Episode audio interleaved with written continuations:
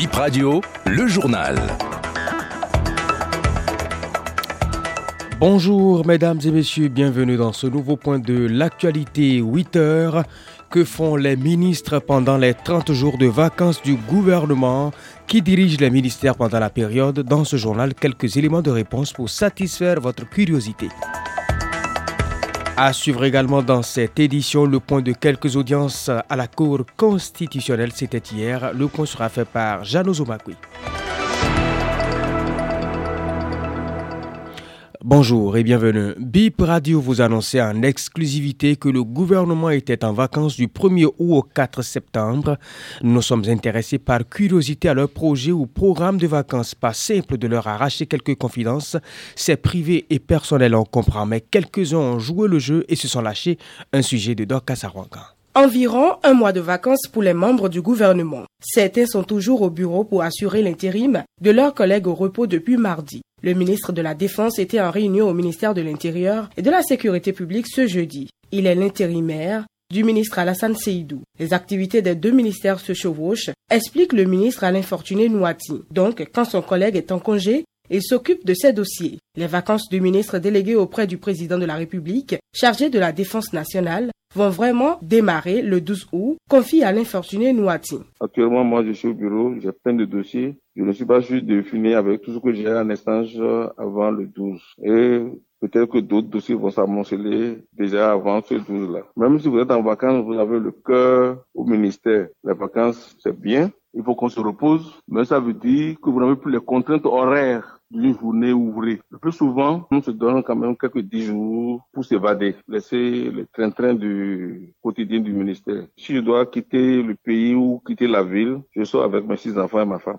Ça me permet de leur donner la chaleur que je n'ai pas pu leur donner pendant les périodes ouvrées. J'ai l'impression que la plupart font la même chose. La charge du ministre fait que vous êtes très loin de votre famille. C'est pendant ces dix jours-là que vous découvrez beaucoup de choses. Vous corriger ce que vous pouvez corriger dedans. On allait dans le nord ou dans les pays voisins, le Niger, le Togo, surtout la région du centre, mais quelquefois un peu plus loin. Le ministre d'État chargé du développement et de la coordination de l'action gouvernementale au Bénin a entamé ses vacances depuis le 1er août dernier. C'est son directeur de cabinet qui assure son intérim au niveau du ministère du Développement pour une quinzaine de jours. Le ministre Abdoulaye Biochane renoue avec le service courant le 15 août. Il revient aussi pour assurer la permanence du gouvernement puisqu'il est chargé de la coordination de l'action gouvernementale, une fonction que remplit actuellement le ministre Pascal Irénée Koupaki. Le ministre d'État passe ses vacances entre Cotonou et Djougou, a-t-il confié à Bip Radio. Cette pause sera ponctuée par des moments en famille, mais aussi d'échanges avec les habitants de Djougou sur plusieurs questions de développement comme l'immigration clandestine, ajoute le ministre Abdoulaye Biochane. Audience à la Cour constitutionnelle, six dossiers au rôle jeudi, plusieurs décisions rendues, compte rendu de Jalo Zobakwi sur les deux premiers dossiers.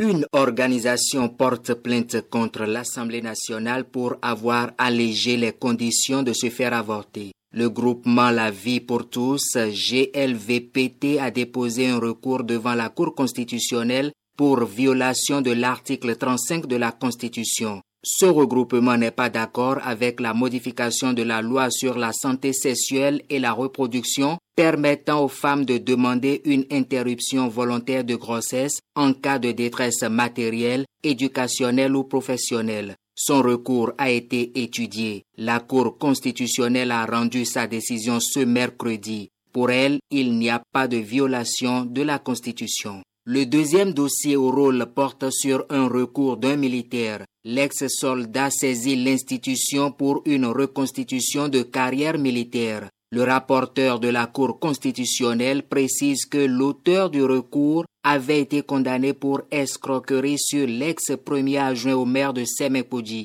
Il fut radié après des sanctions disciplinaires. Il a estimé qu'il s'agit d'une radiation illégale. Dans sa décision finale, la haute juridiction a déclaré que sa radiation n'est pas contraire à la Constitution.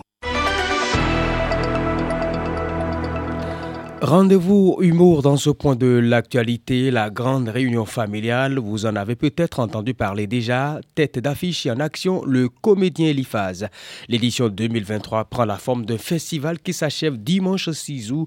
Précision d'Eliphaz sur le déroulement de ce festival. Si nous faisons venir des internationaux comme Ulrich Takam, la Jaguar et autres, et que on ne permet pas aux jeunes humoristes de bénéficier de leur expérience, d'apprendre d'eux, c'est un gâchis. Raison pour laquelle on s'est dit, ben, on va en faire un festival. Comme ça, euh, dans quelques années, on aura énormément de jeunes qui euh, vont pouvoir défendre les couleurs de notre pays. L'accès pour les soirées de projection est libre. Cette année aux participants, on va leur proposer un show exceptionnel, un show énorme. Les masterclass se déroulent à la Maison du Peuple d'Agla tous les jours, donc depuis le mardi, et les soirées de projection se font au Centre culturel Le Parking et le spectacle grand public va se faire à Canal Olympia.